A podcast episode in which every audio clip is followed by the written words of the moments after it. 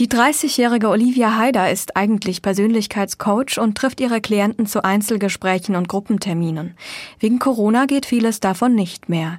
Deswegen hat sie sich am vergangenen Wochenende Clubhouse auf ihr Handy geladen.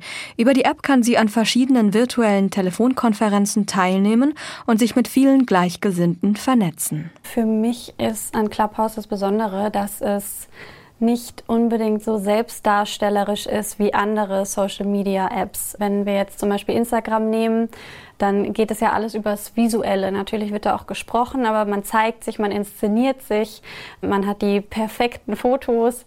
Und bei Clubhouse, da fängst du einfach an, drauf loszureden. Da wird gar nichts geschnitten und da wird auch nichts aufgenommen, sondern das, was in dem Moment passiert, passiert.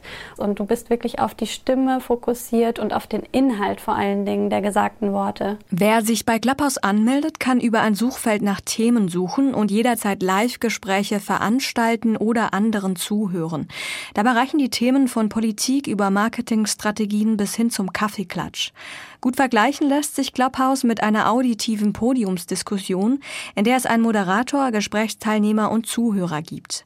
Besonders viel Anklang findet die App zurzeit bei Influencern, Promis und Politikern wie Digitalministerin Dorothee Bär und FDP-Chef Lindner.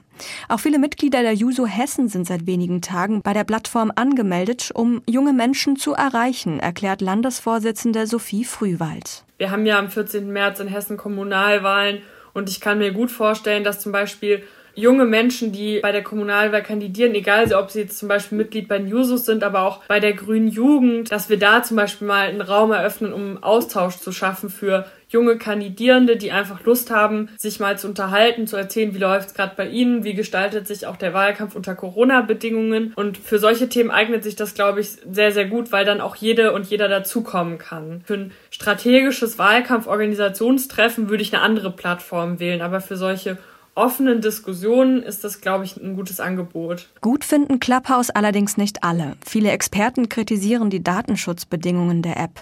Wer sie herunterlädt, gibt zum Beispiel sein gesamtes Adressbuch an die Hersteller frei. Gespräche werden außerdem mitgeschnitten. Außerdem können die App gerade nur iPhone-Besitzer herunterladen und nutzen, wenn sie eingeladen wurden, erklärt Digitalexperte Dennis Horn. Im Moment sieht man da eine Elite, die diese App bevölkert, was aber relativ normal ist, so in den ersten Tagen einer neuen Plattform. Das liegt hier auch daran, dass es diese Einladungspolitik gibt. Leute können dort nur rein und dann erstmal maximal zwei weitere Personen äh, zu Clubhouse einladen.